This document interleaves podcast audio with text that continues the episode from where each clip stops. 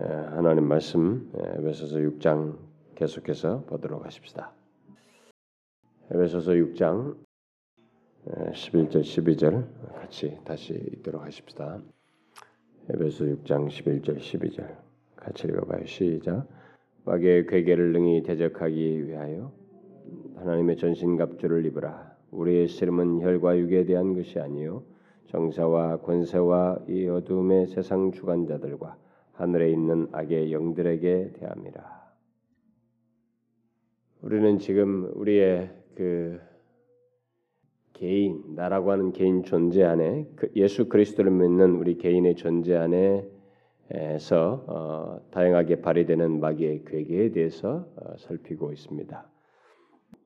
우리 개인의 안에서 어, 사단이 역사하는 이 괴계를 발휘하는 양태는 우리가 가지고 있는 인격의 모든 구성 요소를 다 활용해서 있는 것이고 균형을 상실케 하는 것이죠. 이지와 감성과 의지 이 모든 인격적인 채널을 다 사용하는데 거기에 균형을 깨뜨리고 치우치고 아무리 하나님의 진리라도 이 진리를 잘못되게 활용하게 한다거나 부정적으로 이해하게 하거나 지성주의로 빠지게 하거나 뭐 어떤 식으로든 다양하게 우리 안에서 이렇게 그가 괴계를 발휘해서 결국은 하나님과 우리 사이 관계 속에 그 소원하게 만들고 어떤 틈을 만들고 그래서 결국 비참하게 하는 그 결과로 내몰려는 그런 악한 괴계 그것이 바로 마귀로부터 있는 것인데 그게 바로 그리스도인들에게 주로 어, 있게 되는 것이다라는 것을 계속해서 살피고 있어요.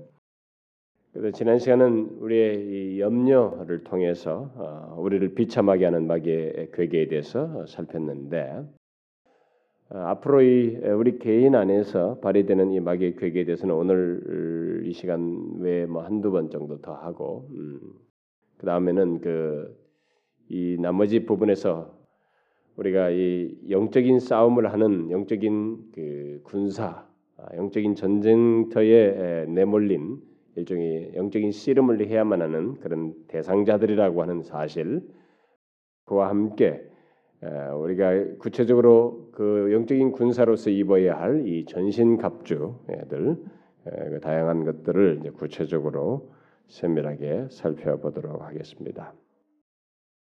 자, 오늘은 우리의 자신 안에서 발휘되는 이 마귀의 괴계가 어떤 것과 관련해서 발휘되는지 그걸 살피려고 하는 내용은 결국 우리들의 이 자아예요.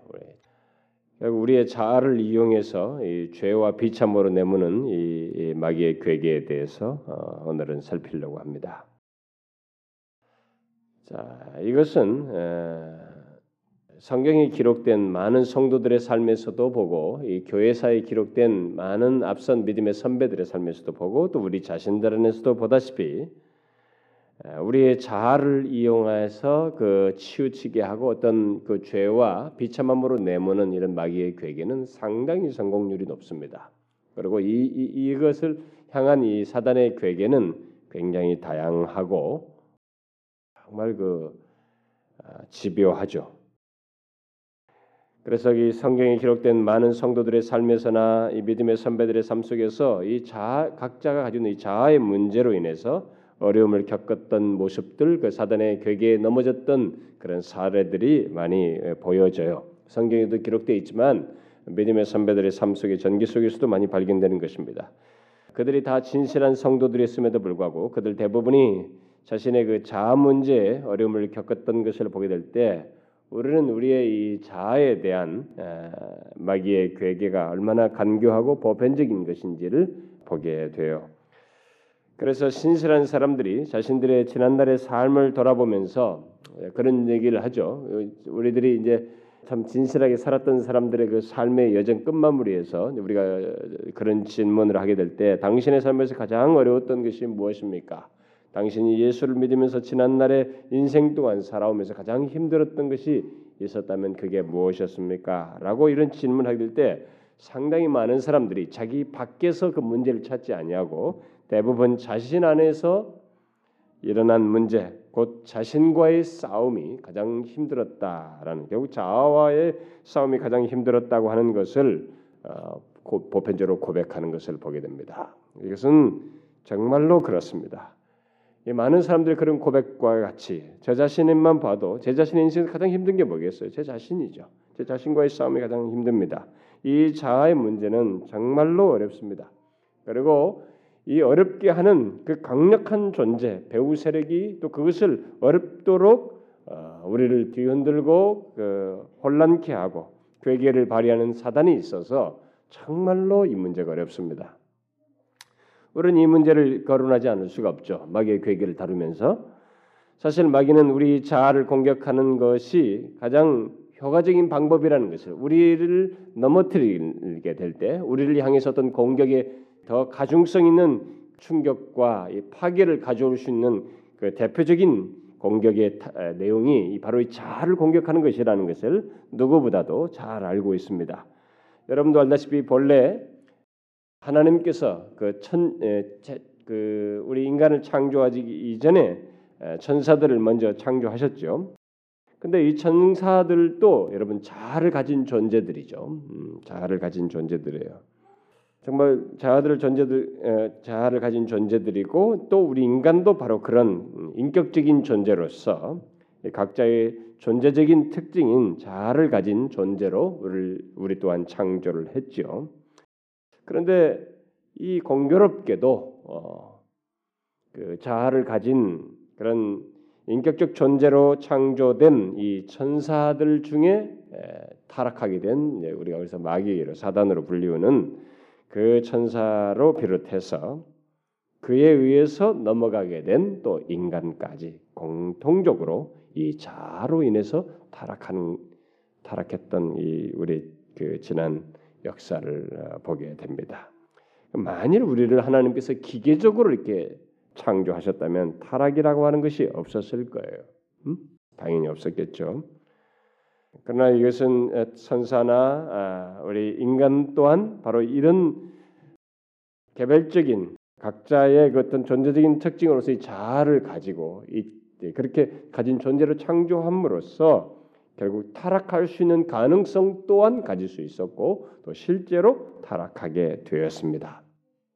마귀는 자아를 가진 존재로서 교만하게 하나님 같이 되기를 원했습니다. 독자적으로 그런 생각을 가졌고 그런 마음을 품었으며 실제로 그렇게 교만하게 하나님보다 높아지고자 하다가 타락하게 되었죠. 그런데 놀라운 사실은 그가 최초의 사람을 미혹할 때도 똑같이 어? 사람이 자기와 같이 자아를 가진 존재인 것을 알고 그것을 건드림으로써 미혹했다는 사실입니다. 그래서 그 하와에게 그 하와를 미혹하기 위해서 이 사단이 제일 먼저 건드린 것이 바로 하나님이 너희에게 선악과를 먹지 말라고 한 것은 너희들이 이 나무를 선악과를 먹음으로써 나무 실과를 먹음으로써 하나님처럼 될 것을 아셨기 때문이다라고 하면서 인간의 이 자아의 독립성을 이렇게 부각시켜 인간의 자아를 독립적으로 교만하게 사용하도록 부추겼습니다. 그래서 인간은 놀랍게도 거기에 걸고 넘어졌어요. 어? 마귀 마귀가 타락했던 것과 똑같이 이 자아의 독립적으로 교만하게 사용함으로써 타락하게 됐습니다. 이렇게 우리의 자아를 부추기는 마귀의 괴기는 최초부터 성공을 거두어서 그 정말 큰 성공이죠. 큰 성공을 거두어서 그 이후로 그다시 인간을 넘어뜨리는 가장 강력한 그리고 보편적이고 타격에 가장 크게 입힐 수 있는 그리고 너무나 쉽게 넘어가기도 하는 그 내용이 바로 우리 인간의 이 독립적인 우리 자신이 고유하게 모두가 가지고 있는 그 자아를 건드림으로써 어, 유혹하는 것. 이것을 가지고 수도 없이 사람들을 넘어뜨려 왔습니다. 신실한 사람들, 믿음의 사람들, 뭐 다윗을 비롯해서 많은 사람들이 이 자아에 몰입하게 되고 잠시라도 하나님을 망각하고 자아에 몰입함으로 인해서 타락한 미끄러지고 넘어지고 상실하게 되고 그 순간만큼은 비참하게 되는 이런 경험들을 수도 없이 많은 사람들이 해왔습니다. 성경을 보면 믿음의 사람들이 이 마귀의 괴계에 의해서 넘어졌던 사례들을 우리가 뭐 굉장히 많이 보게 되죠. 그래서 죄를 범한 그런 모습들을 보게 되는데 심지어 어, 예수님의 제자들이 예수님과 함께 있는 상황에서도 그들이 이런 부분에서 넘어가는 것을 보게 됩니다. 아, 예수님의 제자들이 예수님 앞에서 누가 가장 큰 자인지를 논쟁함으로죠. 논쟁하면서 서로 누가 더 큰 자가 될 것인지 얘기를 함으로써 그들 각자 자기 자신을 자꾸 생각하게 되죠. 자기 자아에 몰입하게 됩니다. 참 하나님 예수 그리스도의 면전에 있으면서도 그런 일을 하는 걸 보게 될 때 사단은 상관없어요. 이런 부분에서. 뭐 아무리 우리가 막 거룩한 자리에 와 있고 막 거기 뭐 다른 사람들이 모두가 성령의 감동에 막 사로잡히는 자리에 있어도 어떤 특정인에게 있어서는 또 사단이 넘어뜨린 것이 이 예배당에 와서 예배드리고 있는 순간에도 우리를 건드려서 이런 부분에서 어, 자 연민에 빠지고 뭐 자기 사랑에 빠지고 막 이러면서 심해. 그래서 거룩한 하나님의 말씀 모두에게 영적인 유익을 주려고 하는 하나님의 말씀이 선포되는 자리인데 누구는 자기 자아에 몰입함으로써 시험에 두고 넘어지는 이런 괴이한 일이 있다는 것입니다. 이게 뭐냐? 이게 다 마귀의 강력한 역사, 괴계라는 것입니다. 어떻게? 그러면 우리가 우리의 그러면 우리의 자아를 마귀가 도대체 어, 어떻게 이용해서 이 죄와 비참으로 내모는가?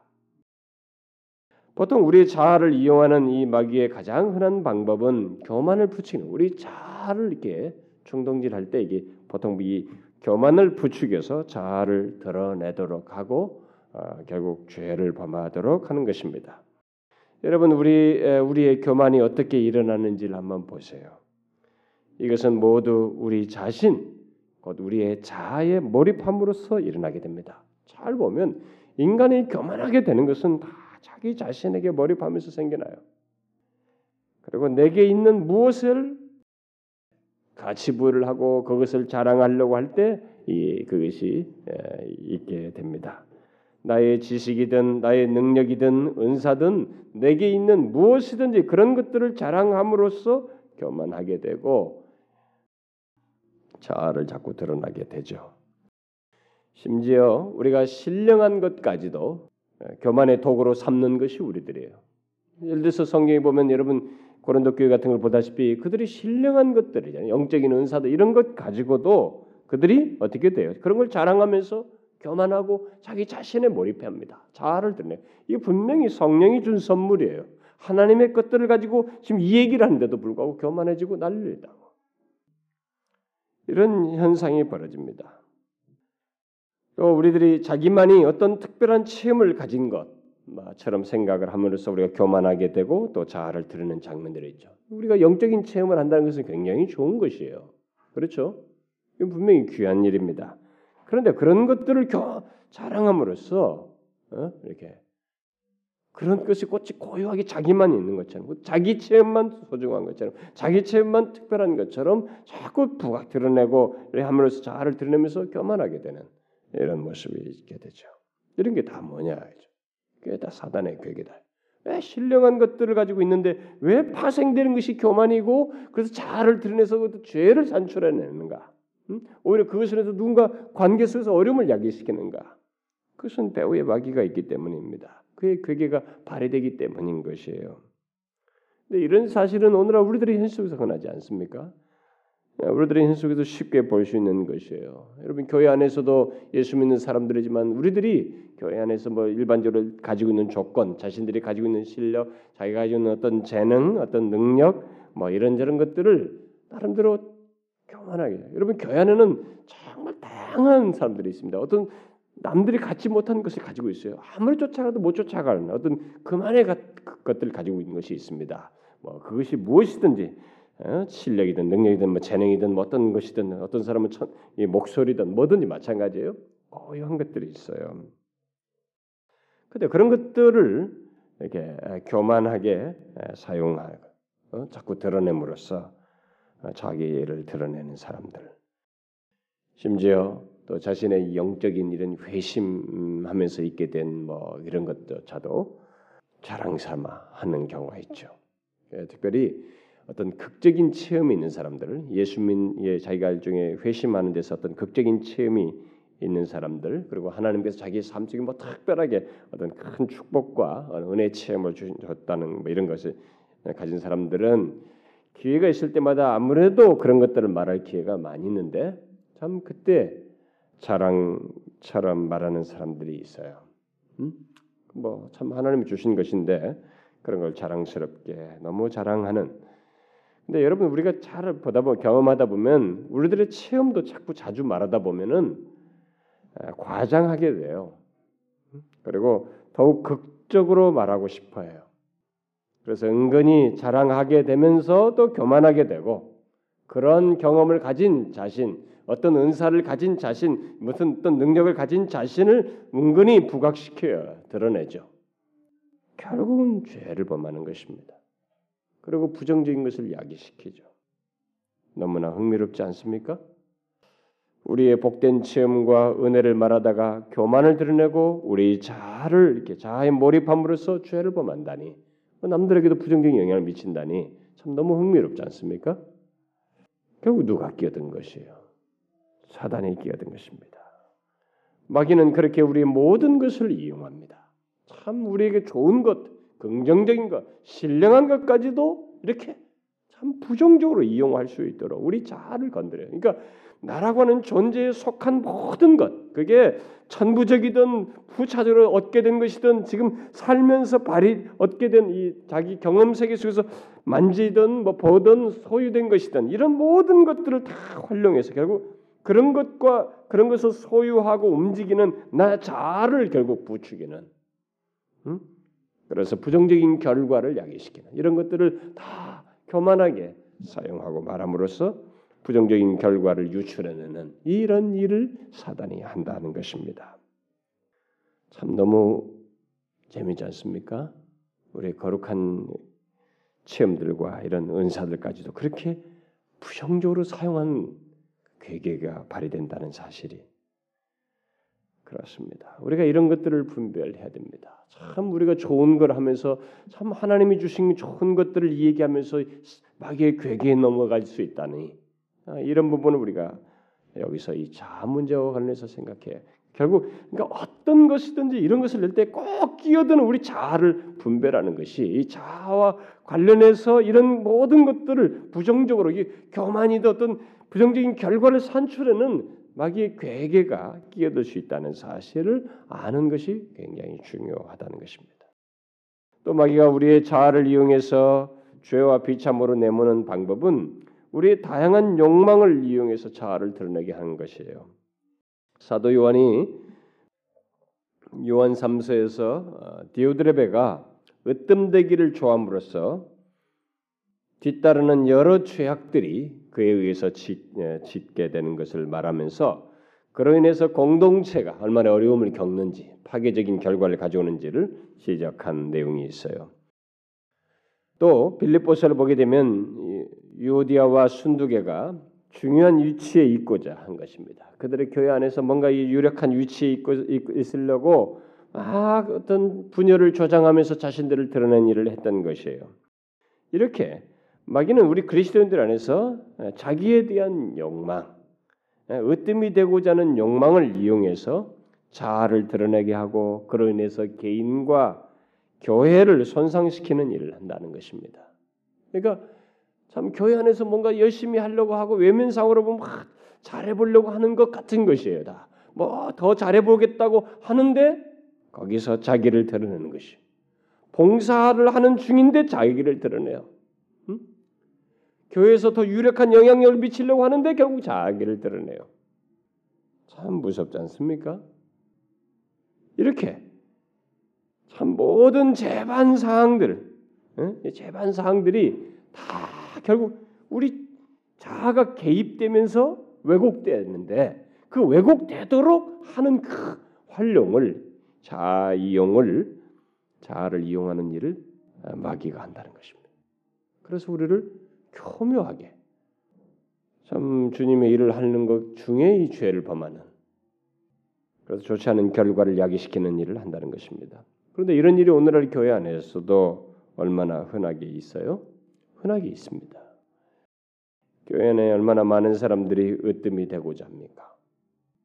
자기도 모르게 아, 참 주님을 잘 믿고 열심히 해보겠다는 그 교회 안에서 참 자기가 좀 더 남들처럼 하려고 하는 중인데 그때 자아가 개입돼요. 자기 자신이 드러나고 싶어하고 자기 자신이 으뜸이 되고자 합니다. 자꾸 높아지고자 하는 욕망을 드러내요.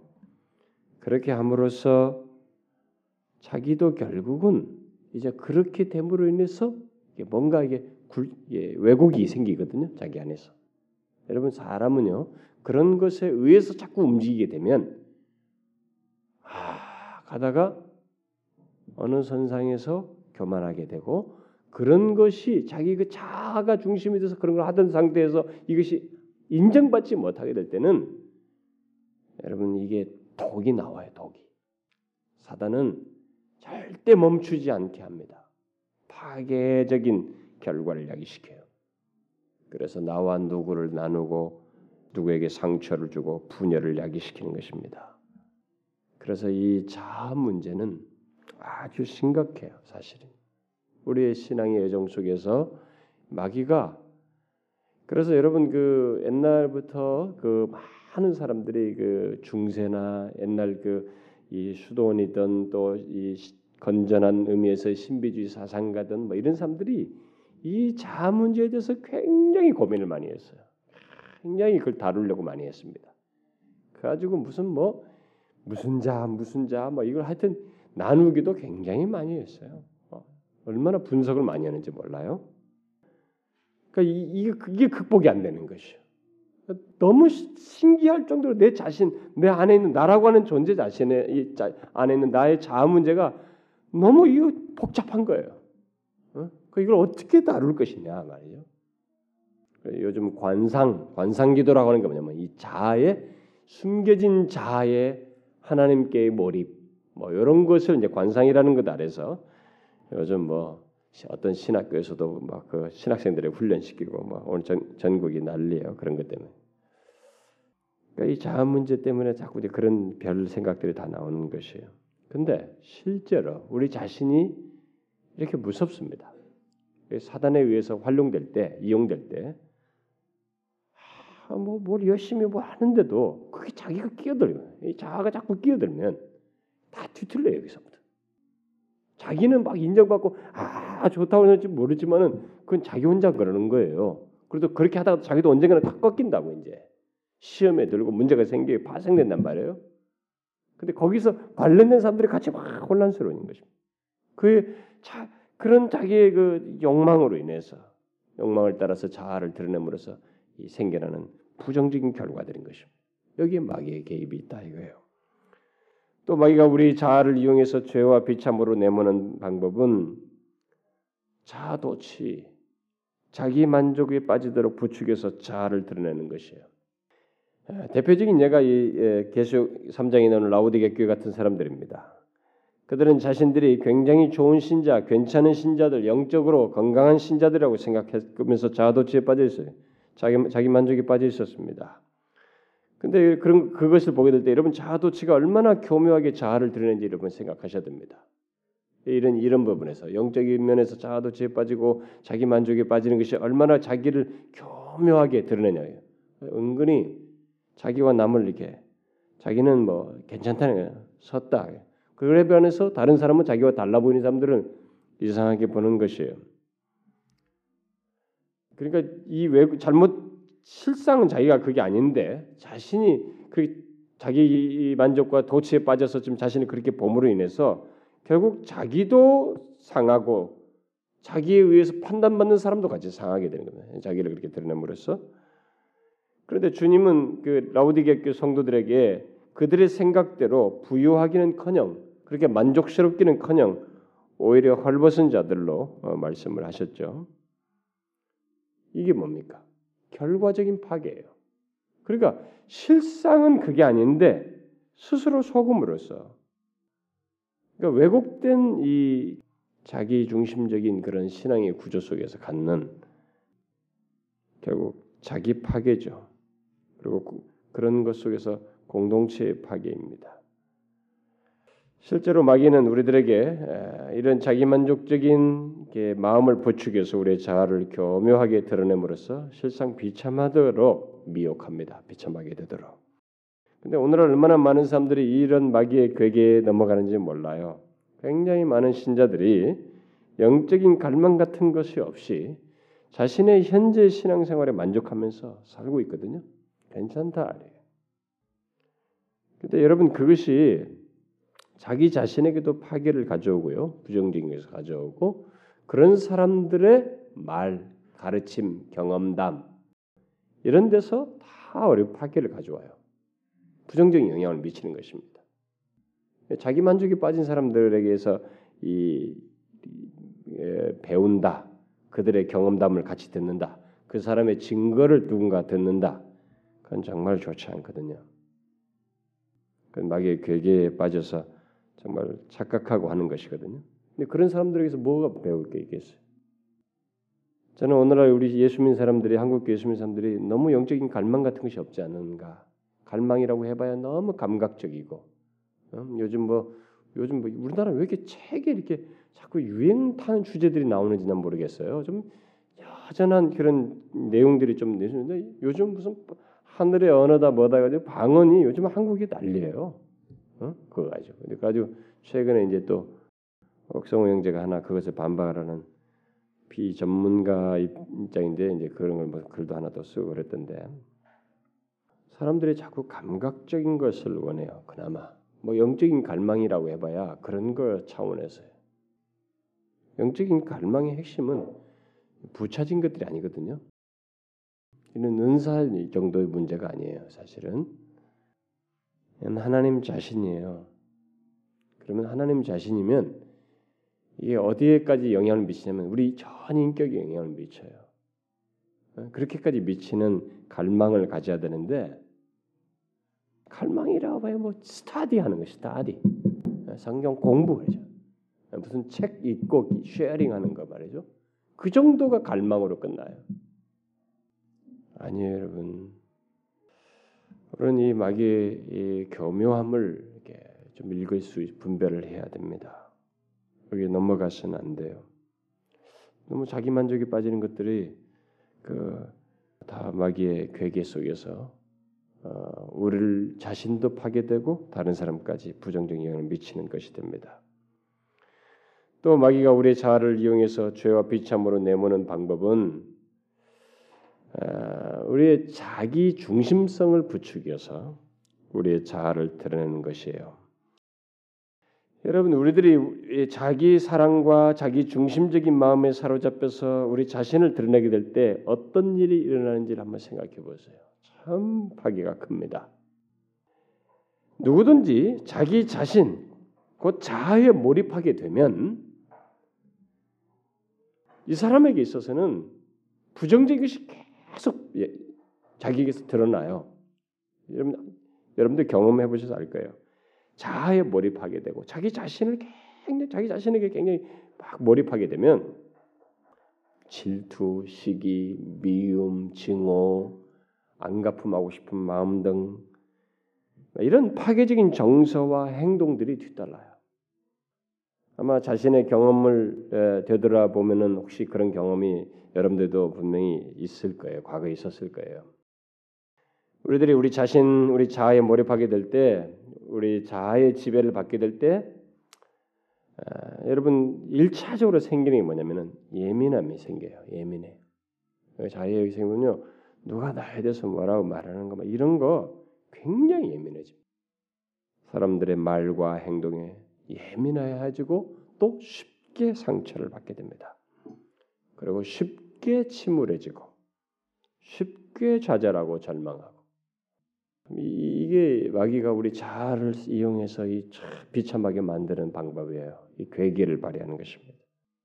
여러분 이, 이, 우리가 이 문제를 정말로 해답을 얻고 주님을 믿어야 됩니다. 이 자아 문제에 대해서 우리가 자기 자신에 몰입하게 되고 자기의 자아에게 자꾸 지배받으면 장수가 없어요.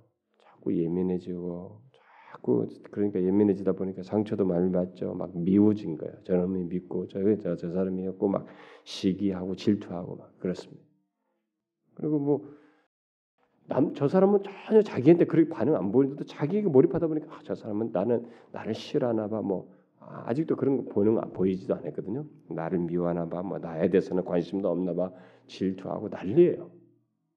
여러분 여러분들 중에서도요, 음, 교회 안에서 공동체 안에서도 자기 자신에게 몰입하고 자아에 이렇게 자꾸 지배받게 되면은요, 저는 아무런 생각 그 사람의 태도도 안 보이는데도 아, 우리 목사가 말이지 누구에게는 어쩌고 저쩌고 나는 어쩌는가 봐 혼자 난리쳐요. 그래가지고 혼자 상처받고 난리나요. 그게 그렇게 생긴 그게 다 뭔 줄인데요, 여러분? 마귀의 괴계예요. 아, 성도들 중에 뜻밖의 사람들이 혼자 뭐 어쩌고 저쩌고 막 그러거든요. 뭐 상처받았고 뭐 어쩌고 막 요즘 뭐 어쩌고 안 좋고 말이죠. 뭐 침울하고 말이지. 뭐 예수님 그 힘이 안 났는데 어쩌는 뭐 그런다고 해요.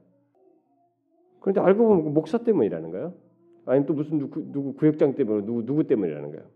근데 그 사람이 사실 그에게 무슨 반응 보인 거 아니거든요.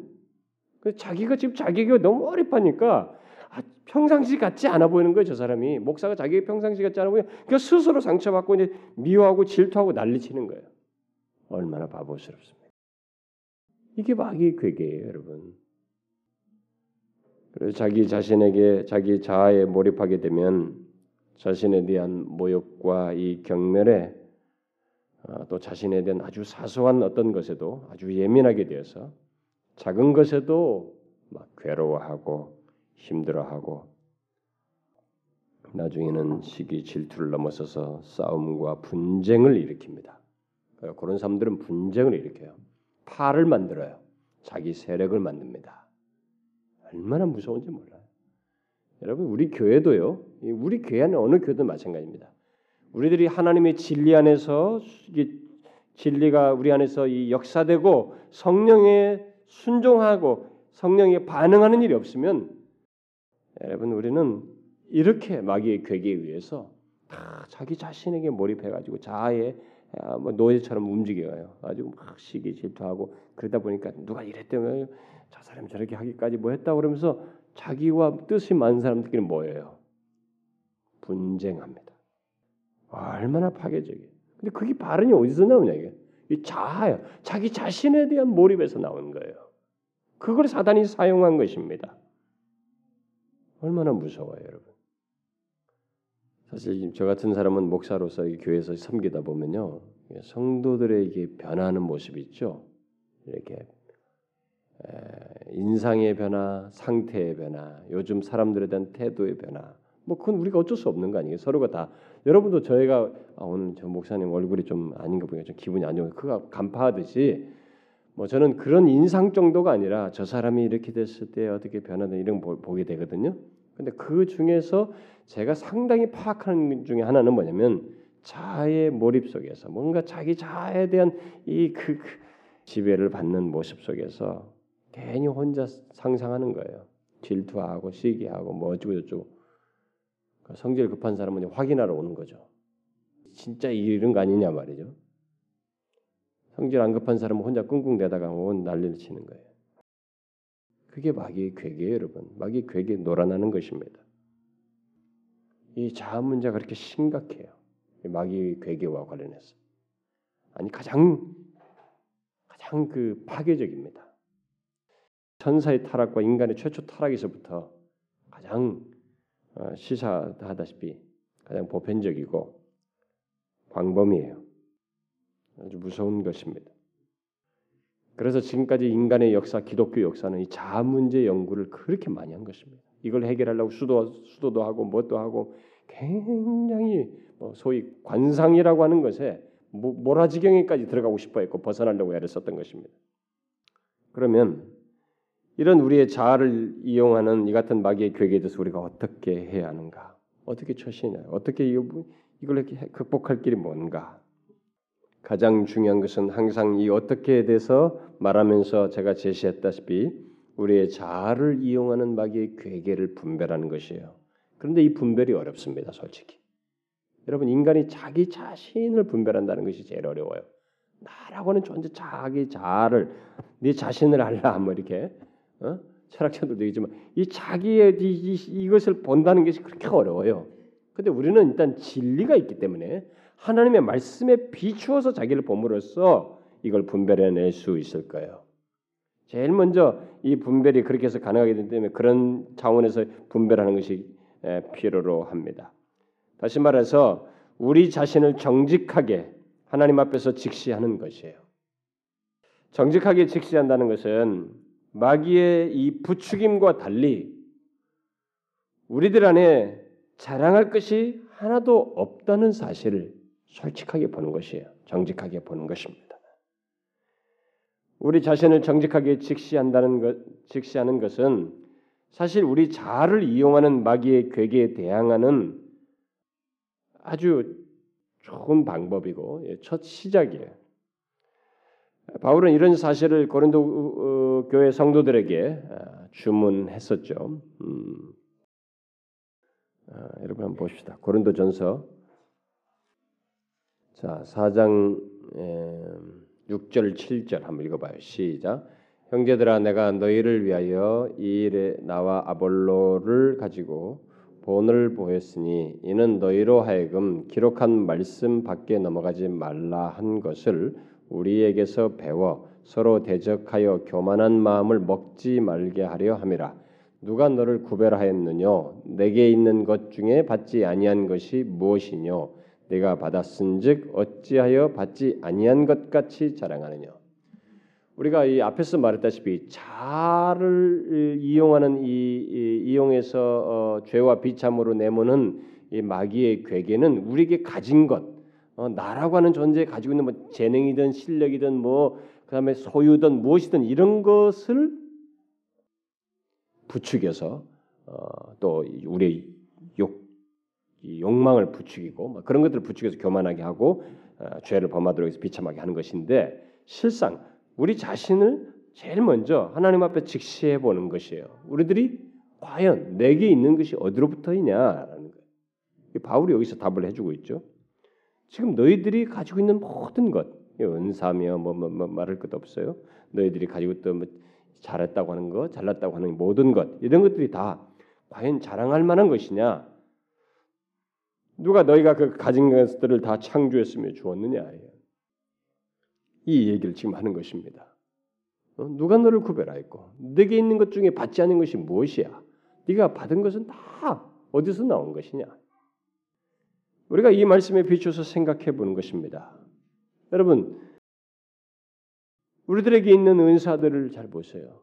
어떤 은사든지 여러분은 스스로 그걸 창조해냈습니까? 그것이 최초가 최초로 가능하게 한 이가 여러분이에요? 여러분들이 가지고 있는 이 지력, 실력, 이게 어떻게 가능하게 된 것이에요? 어? 이런 것들이. 저는 이렇게 지금까지 공부해 오면서 과정 속에서 아마 제가 이 지력에서 어느 단계에서 저는 이 한계를 드러냈던 것으로 보여져요. 어? 제 한계가 있어요. 근데 제가 어디서 그런 걸 더 명확하게 보냐면은 어떤 탁월한 사람의 그 어, 이해와 이 통찰력과 이 분별력 그리고 실력, 묘사, 논리구조, 그다음에 풍성한 지식 이런 걸 보게 될 때 제가 분명히 다르다는 걸 느껴요. 그 사람은 저희가 따라갈 수 없는 것이 가지고 있어요. 그런 지적 능력과 이런 것들이 있어요. 어떤 사람들에게 그런 것이 다 있습니다. 각자에게 다.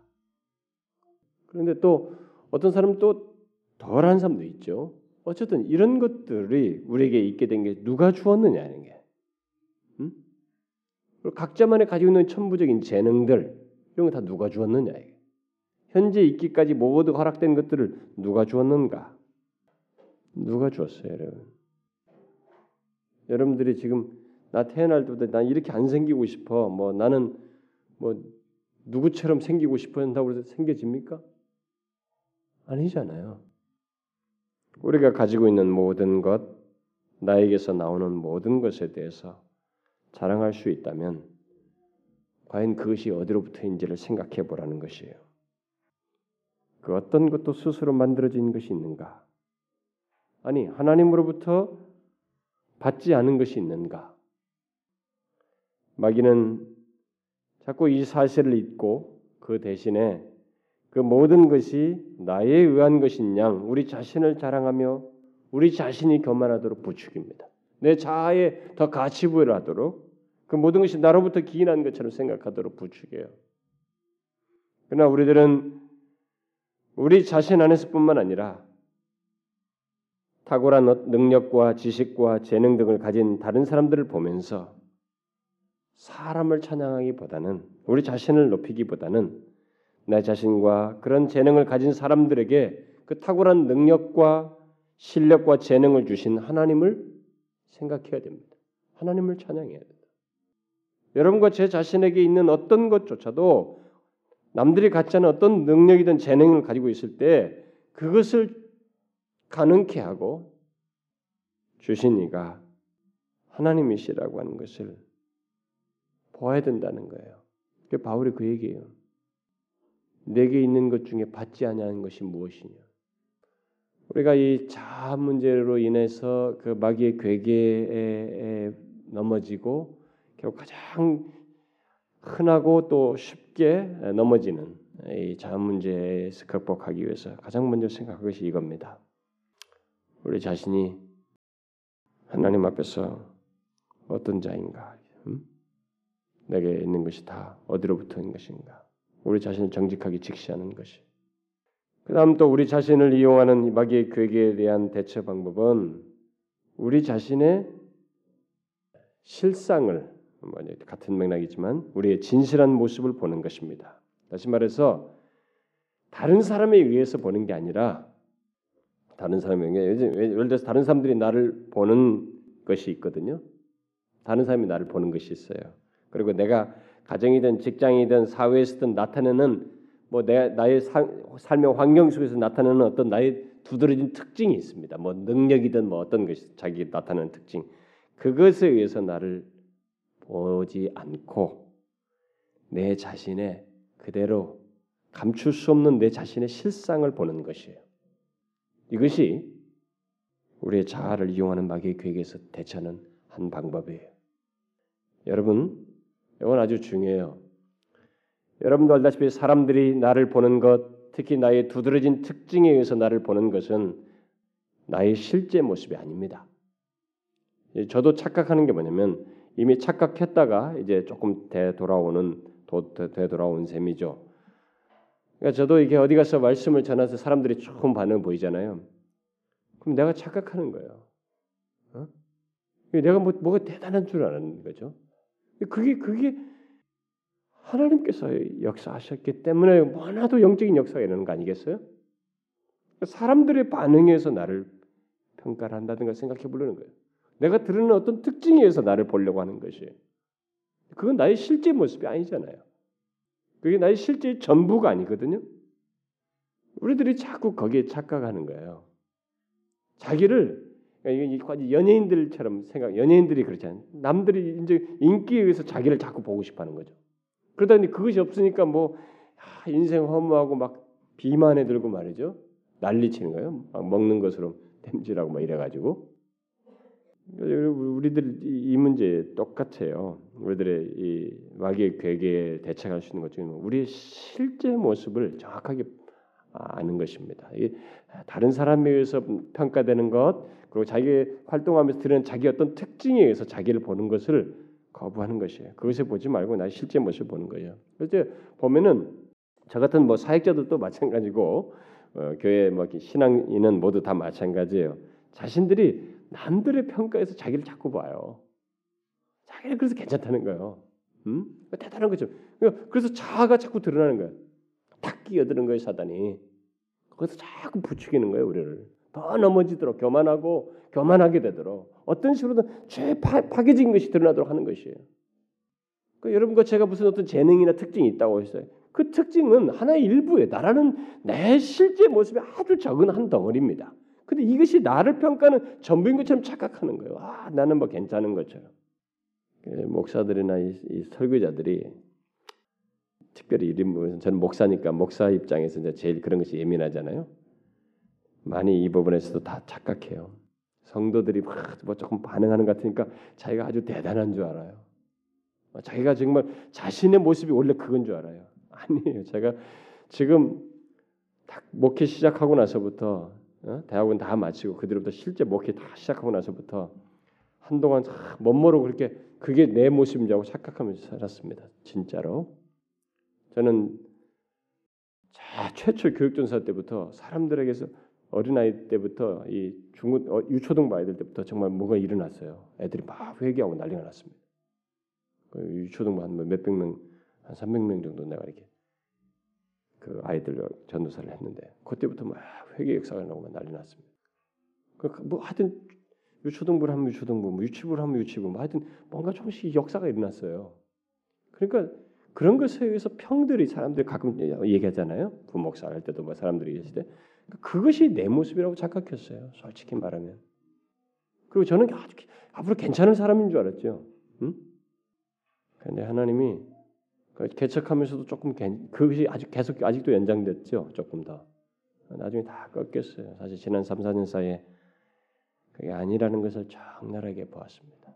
마귀의 괴계에 빠진 것이죠. 그게 내 모습이 아니에요. 다 이게 우리 목사들이 설교자들이 대부분 넘어지는 게 여기에요. 사람들의 평가, 그 자기의 어떤 장점이 자기의 실제 모습인 줄 알아요. 실제 모습 아닙니다. 그래서 목사들 사이에 이런 에피소드가 있습니다. 어디 가서 당신이 뭐 설교를 하고 조금 뭐 사역을 했는데 성도들이 와 목사님 너무 좋아요 뭐 설교 막 그래갖고 막 그러면서 나중에 목사님 어디 같이 뭐 개척합시다 뭐 이러면서 따라붙는 사람 뭐 따라갔다가는 망한다는 거예요. 그건 완전히 착각이라는 것입니다. 나중에 그 사람들 다 떠난다는 거예요. 그게 속는 거죠. 그게 우리 실제 모습이 아니거든요. 그 사람들은 지금 잘못 본 거예요. 이 그 사람의 실제 모습을 안 본 거거든요. 그 설교 몇 번 본 거, 몇 번 듣고 이제 좋아서 난리친 거예요. 그래서 우리 교 성도들에게 저에, 대해서 실망하라고 한 거예요. 아, 제 볼 거 안 볼 거 다 보고 그런 가운데서 전전긍긍하는 가운데서 주님 섬기고 말씀 전하면서 같이 기도하면서 나가는 게 더 낫지. 아, 저 양반은 말이야 화장실도 안 가고 어? 아, 저렇게 말씀만 하고 막 거룩하게 사는 것처럼 그러면 안 되죠. 저는 뭐 어느 정도 여러분들에게 보여줄 거 다 보여줬어요. 제 성질 급하고 막 아주 막 이번에 저 말레이시아 갔을 때 권사님 아마 저보고 질렸을 거예요. 내가 막확 바빠서 빨리빨리 안 따라온단 말을 했거든. 다들 어디 가면 뭐 하는 거냐고 말이지. 어? 도대체 어디 갔냐고 말도 안 듣고 말이지. 그래서 막 목사가 평상시에 좀 조용하더니만 거기 가니까 막 흥분하고 난리네. 다 봤을 거예요. 뭐 저는 잘못하면 또 회개하고 다시 돌아서 그러지만은 그게 내 모습이에요. 그러니까 지금 우리가 마귀의 괴계에 넘어지지 않을 수 있는 뭐냐면은 우리 자신의 실제 모습을 보는 것이에요. 그러니까 우리 자신의 뭐 실제 모습. 내가 다른 사람들이 보는 것에 의해서와 나에게 특징이 있는 모습은 내 자신의 실제 모습 일부일 뿐이에요. 우리 자신을 정확히 보면 여러분 어떻습니까?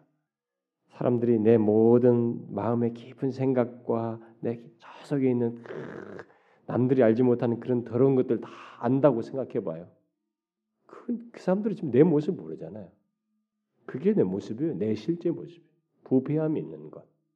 밖으로 남들에게 보이고 나에게 드러난 장점과 특징은 나에 대한 모습의 아주 일부인 거예요. 아, 나는 더러운 죄가 있는 이 부패함이 있는 것이구나.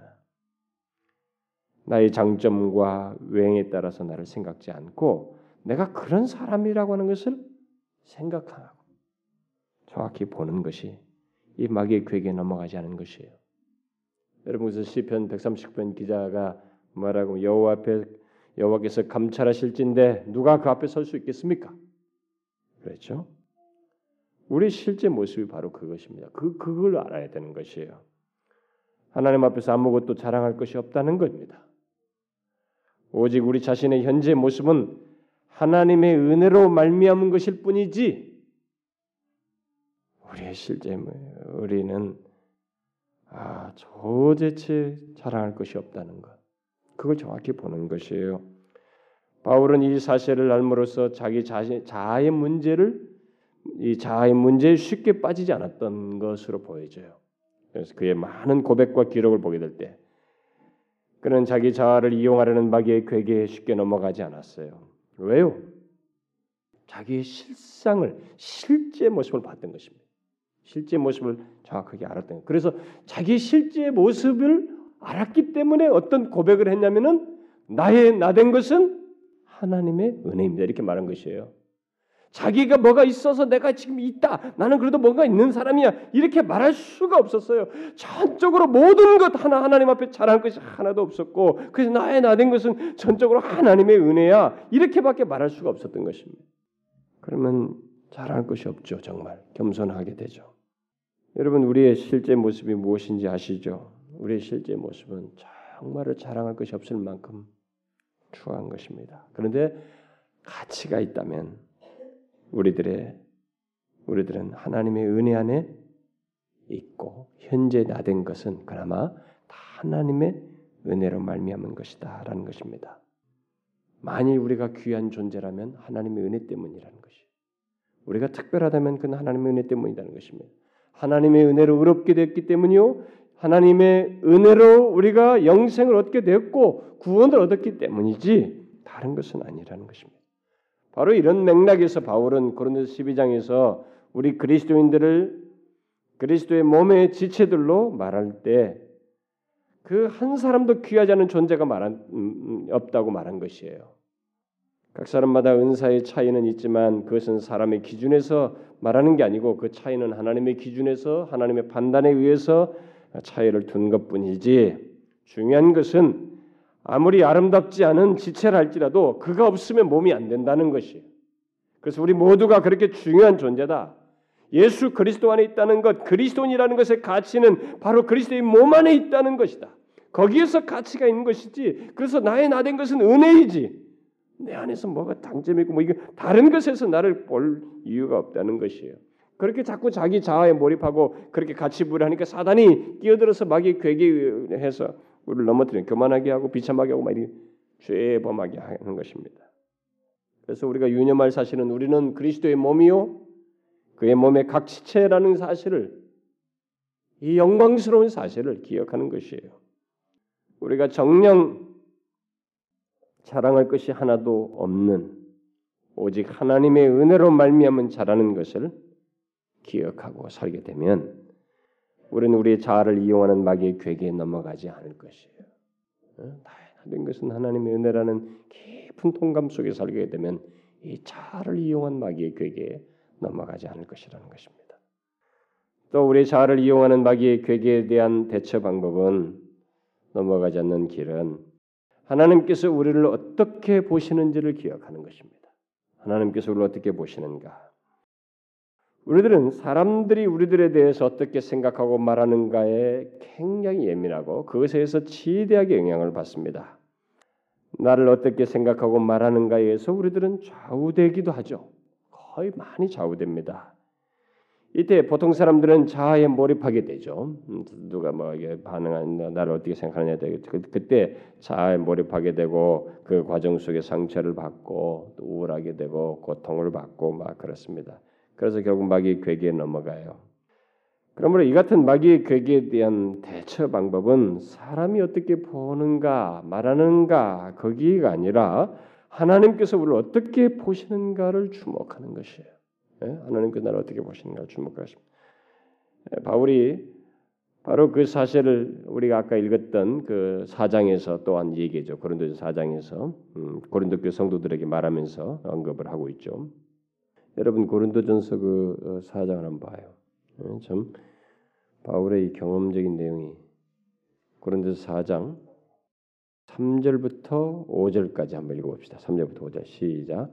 너희에게나 다른 사람에게나 판단받는 것이 내게는 매우 작은 일이라. 나도 나를 판단치 아니하노니 내가 자책할 아무것도 깨닫지 못하나 그러나 이를 인하여 의롭다함을 얻지 못하노라. 다만 나를 판단하실 이는 주시니라. 그러므로 때가 이르기 전 곧 주께서 오시기까지 아무것도 판단치 말라. 그가 어둠에 감추인 것들을 드러내고 마음의 뜻을 나타내시리니 그때 각 사람에게 하나님께로부터 칭찬이 있으리라. 이게 앞에 일장에서 그 일꾼 충성 문제, 마땅히 받은 일꾼으로서 충성하는 문제를 얘기하다가 이런 얘기, 판단 문제, 어, 사람의 시선에서 판단받는 문제를 얘기하죠. 그러니까 여기서 지금 바울은 고린도교 성도들로부터 많은 그 말을 들었던 경험을 가지고 있는 사람이거든요. 예, 이 사람 고린도교 성도들이 바울을 얼마나 비하시키고 말이죠. 말도 못하네 어쩌네 그러면서 그렇게 뭐 참 심한 말들을 많이 했습니까? 그런데 거기서 바울이 얘기하는 겁니다. 너희에게나 다른 사람에게나 판단받는 것이 내게는 매우 작은 일이라. 여러분 이것이 쉽지 않아요. 누구한테 판단받는 것이 매우 작다 이렇게 말하는 것이 쉽지 않습니다. 그렇게 생각하는 게 쉽지 않아요. 다른 사람들에게 판단받게 될 때 우리들은 보통 잠을 못 이룹니다. 괴로워요. 여러분 그렇지 않습니까? 누군가 나를 혹평을 하고 비평을 하면서 막 좋지 않은 나에 대한 말을 누가 하고 막 서로들 막 하게 될 때 여러분 어떻습니까? 그것도 뭐 모르는 사람이 했다면 상관없는데 다와 깊은 관계를 있고 항상 교제하고 있고 만나고 그래도 어느 정도 마음을 깊이 공감하는 사람이 그렇게 그런 말들을 했다고 했을 때 그게 어때요, 여러분? 괴롭지 않습니까? 여러분 교회 안에 지체들 가운데서 서로 간에 그런 것이 있어가지고 누가 자기한테 이렇게 했다, 누가 뭐 자기 어떤 말을 한다 그러지 그런 말을 들었을 때 여러분 집에 돌아와서 얼마나 끙끙댑니까? 보편적으로 그렇습니다. 신실한 그리스도인들도 여기서 쉽게 예, 경험하는 것이 바로 그런 모습이에요. 그러나 바울을 비롯해서 우리 그리스도인들이 그것을 넘어설 수 있는 길에 대해서 지금 말을 하고 있죠. 예, 예, 무엇인지를 말해주고 있습니다. 뭐예요? 사람들의 말에 관심을 두지 않는 것이다. 매우 작은 일이라. 아주 사소하게 여기라는 것입니다. 사람들의 말에 관심을 두지 말라는 것이에요. 사람들은 심판자가 아니라는 것을 알고 신경 끄라는 것입니다. 물론 어떤 사람들은 이렇게 하지 못하고 막 더 넘어져요. 예? 말이 상대가 무식해서 그런 거지 말이지. 그러면서 오히려 공격해 버려요. 음? 그러면서 더 적대감을 품고 마치 냉소적인 태도를 취하기도 합니다. 그러면서 자신에게는 뭔가 우월한 것이 있는 것처럼 저건 몰라서 그래요. 무식해서 그러면 이렇게 하면서 냉소적인 태도를 취하는 사람들이 있어요. 그것은 더 마귀의 괴기에 놀아나는 것이에요. 그리고 자아의 노예가 되는 것입니다. 그럴 필요 없다는 거예요. 바울은. 바울처럼 사람의 판단에 유념치 말고 그거를 신경 끄라는 것이. 그러면서 뭐라고 그래요? 나 자신조차도 나를 판단치 않는다 하는 이런 태도를 취하라는 것입니다. 우리는 하나님만이 심판자가 되신다는 사실을 통해서 다른 사람의 판단으로 인해서 괴로워하고 고통스러울 필요가 없고 그들의 말을 개념치 않을 뿐만 아니라 나 스스로 나 자신조차도 나를 판단하지 않는 태도를 취해야 된다는 것입니다. 자, 이 말이 아주 중요한 것이에요. 우리는 남의 말에 들는 것도 이제 그 그것으로도 고통스러웠지만은 그 말을 듣고 자기조차도 이제 자기를 판단해야 하면 이제 자기가 자기를 판단하면서 막 할 때는 이제 더 깊숙해져요. 더 힘들어집니다. 그렇지. 더 힘들어져요. 우리는 여기서 이게 바로 이 마귀의 괴계에 의해서 우리 자아 문제에 생겨나는 이 마귀의 파괴적인 괴계를 극복하는 비결을 배우는 것입니다. 우리에 대한 다른 사람들의 말에 대해서 내버려 두라는 것입니다. 바울처럼 반응하는 것을 배워야 된다는 것입니다. 솔직히 참 어렵습니다. 저 자신도 쓸데없는 얘기가 오가고 있고 뭐 어쩌고저쩌고 할 때 나에 대해서 얘기한다 이렇게 할 때 아니 자기가 목사가 돼봤어? 나 이렇게 끙끙대면서 기도하고 말이야 결정한 거 돼봤냐 알아봤냐고 내 마음에 들어와 봤어? 어째 저러는 거야? 막 화가 나요. 때로는. 근데 내 버려 두라는 것입니다. 하나님이 나중에 다 이 어둠에 감추인 것까지 다 드러낼 것이니까 내 버려 두라는 것입니다. 판단자는 너희가 아니고 사람도 아니다. 하나님이니까 내 버려 두고 너조차도 너 자신을 판단하지 말라는 거예요. 마귀는 다른 사람들이 우리에 대해서 판단할 때 우리의 자아를 부추겨서 칭찬하면서 자기를 칭찬하며 교만하게 하든지 아니면 미움과 적대감 속에서 괴로워하면서 비참하게 되든지 이 양극으로 내몬다는 것입니다. 그렇게 할 필요가 없다. 그렇게 우리 마귀의 괴기에 놀아날 필요가 없다. 넘어지지 말라 오히려 내버려 두고 너조차도 네 자신을 판단하지 말라. 해결책으로 우리에게 제시해주고 있습니다. 여러분 이 괴계에 넘어가지 않기 위해서 비록 어렵지만 정말로 나의 남의 말에 개념치 않고 나도 나 자신을 판단치 않는 일을 우리가 꼭 배워서 자꾸 해야 됩니다. 얼마나 많은 사람들이 이 비밀을 모르고 다른 사람들의 말에 의해서 좌우되고 스스로 자신을 판단하면서 괴로워하고 비참해지는지 몰라요. 교만하게 되는지 모릅니다. 여러분 자아를 통한 이 마귀의 괴계를 끊기 위해서 여러분 우리 모두 남의 말에 개념치 말아야 돼. 그리고 자기 자신조차도 나를 판단하지 말아야 됩니다. 어떤 사람은요 자기를 자기가 판단하면서 굉장히 자기를 정죄하고 괴로운 사람이 있어요. 여러분 우리조차도 나, 나 라고 할지도 나라는 존재를 나조차도 판단할 수 없다는 것이 주님의 말씀이에요. 우리 판단자는 오직 누구라요? 나를 판단하시는 이는 오직 누구라고요? 주님이시다는 것입니다. 우리를 판단하실 이분은 오직 주님이십니다. 그분께 내어 맡기라. 마지막으로 우리 자아를 이용하는 마귀의 괴계에 대한 대처 방법은 이 땅에 육신을 입고 오셔서 삶을 사시면서 우리에게 이 자아 문제에 대해서 어떻게 해야 되는지를 직접 보여주신 바로 우리 주님의 마음, 그분을 알고 그분의 마음을 품는 것입니다. 여기에 대해서 빌립보서 2장에서 잘 말해주고 있죠. 한번 보십시다, 여러분. 2장 빌립보서 2장 자, 먼저 3절부터 5절까지만 한번 읽어볼까요? 6절까지, 6절까지만 읽어볼까요? 시작. 아무 일에든지 다툼이나 허용으로 하지 말고 오직 겸손한 마음으로 각각 자기보다 남을 낮게 여기고 각각 자기 일을 돌아볼 뿐더러 또한 각각 다른 사람들의 일을 돌아보아 나의 기쁨을 충만케 하라. 너희 안에 이 마음을 품으라. 곧 그리스도 예수의 마음이니 그는 근본 하나님의 본체시나 하나님과 동등됨을 취할 것으로 여기지 아니하시고 주님이 어떤 분이시래요? 하나님의 본체이십니다. 우리는 우리 주님에 대해서 육신을 입고 오신 그분의 이 실, 실제의 모습을 잘 기억해야 됩니다. 그분은 하나님의 본체시요 그런데 그분이 그 자신의 그런 특권과 영광스러운 지위를 고수하지 않고 고집하지 않고 그런 자신의 독특한 그 지위를 고수하지 않고 내려오셨어요. 그런 것을 주장하지 않고 어떻게 했어요? 하나님과 동등됨을 취할 것으로 여기지 않고 7절 8절에 어떻게 했어요? 오히려 자기를 비어 종의 형체를 가져 사람들과 같이 되었고 사람의 모양으로 나타나셨으며 자기를 낮추시고 죽기까지 복종하셨는데 십자가의 죽으심을 당하셨습니다.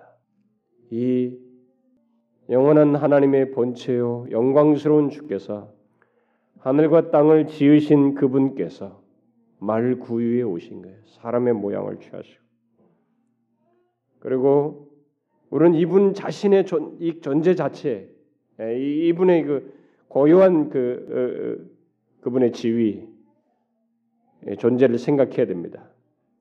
바로 그러신 분께서 정말로 말구유에 어린아이로 오셨습니다. 그리고 한동안은 모든 사람들에게 알려지지 않았어요.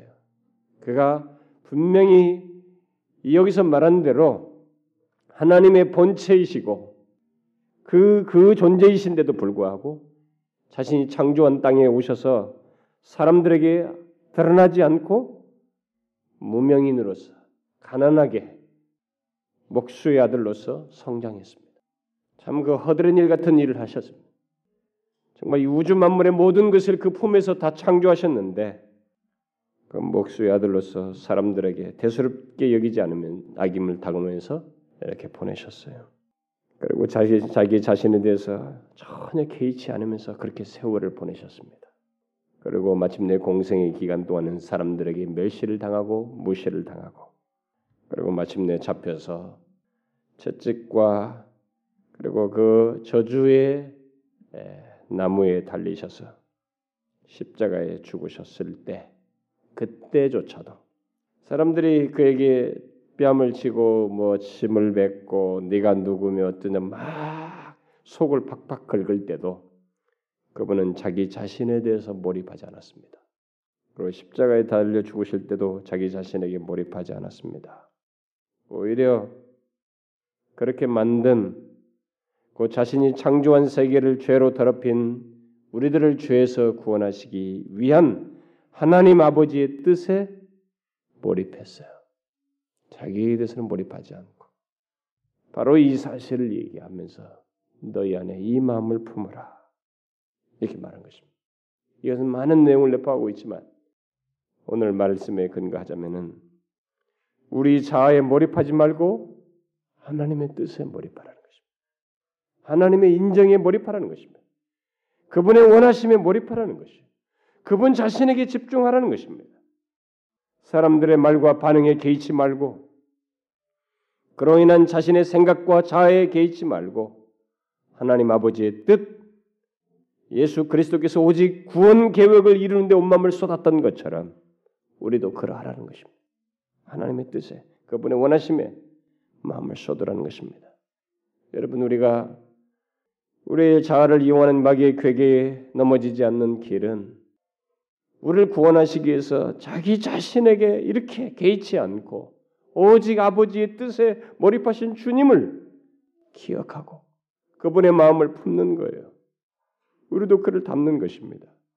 우리가 그렇게 하며 살게 될 때 어쩌면은 예수님처럼 우리들이 바보 취급당할 수도 있어요. 정말로 어찌 하나님이 저럴 수 있냐? 능한 자가 창조자가 어찌 저럴 수 있는가? 정말 바보처럼 보일 수도 있을 거예요. 네가 구원할 수 있으면 내려오라 그럴 때. 참 인간이 가장 높으신 그분을 향해서 가장 치욕적인 발언을 하는 장면이지만 그는 자기 자신에게 몰입하지 않았어요. 참 바보스러운 것 같았습니다.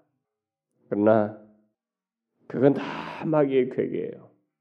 우리가 우리 자신에 몰입하지 않고 하나님의 뜻에 몰입하며 살게 될 때 비록 바보스럽게 보일지 모르지만 하나님은 우리를 인정하신다는 것입니다. 여기 예수 그리스도를 높이셨던 것처럼 또 높인다는 거예요.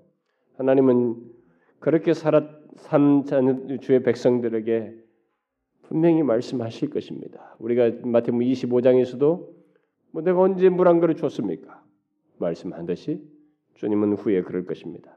이렇게 산 사람들에게 내가 너를 다 알고 있다.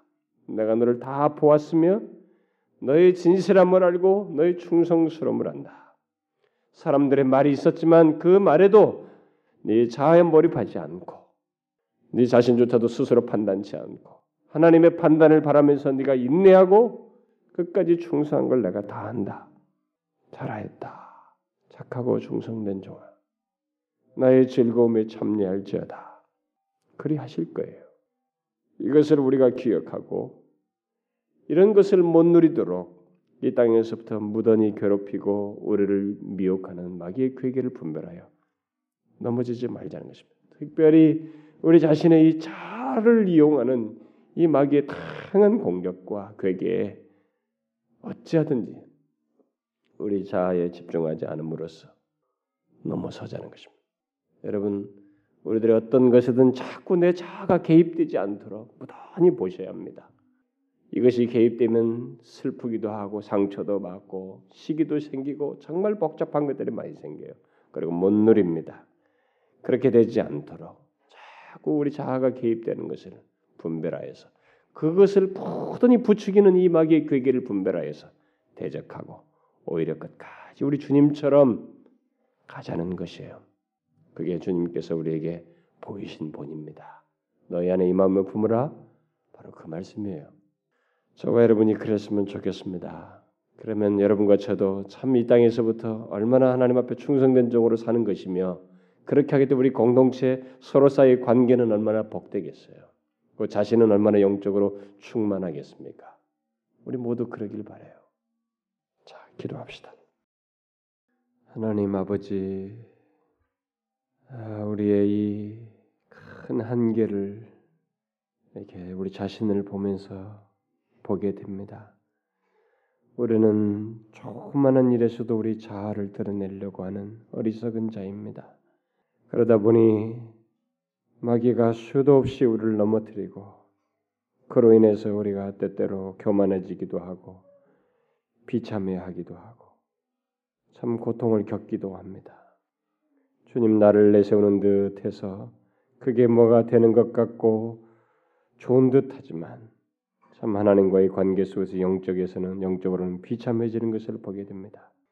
어 주님 정말 우리들이 내 자신이 하나님 앞에서 어떤 자인지를 정확하게 보고 나의 가치는 오직 자랑할 것이 없는 가운데 주의 은혜 안에서만 같이 있는 것을 알고 끝까지 자기를 주장치 아니하시한 않으신 주님을 뒤를 쫓아서 아, 더 이상 마귀가 우리 자아로 문제로 인해서 괴계를 발해 넘어뜨린 일이 없도록 하나님이 우리 주님의 뒤를 쫓아서 나아가는 저희들이 될 수 있도록 인도해 주옵소서. 어 주님, 너무 이런 부분을 생각하게 될 때 참 약하여서 두렵습니다만은 주의 성령께서 생각나게 하시고 계속 우리 안에서 역사하셔서 분별케 하셔서 좀 넘어지지 않도록 이끌어 주시옵소서. 그래서 오히려 우리 자신이 드러나는 것이 아니라 주님 자신이 드러나고 오직 아버지의 뜻만이 우리의 삶 속에서 이루어지기를 간절히 구합니다. 예수 그리스도의 이름으로 기도하옵나이다. 아멘.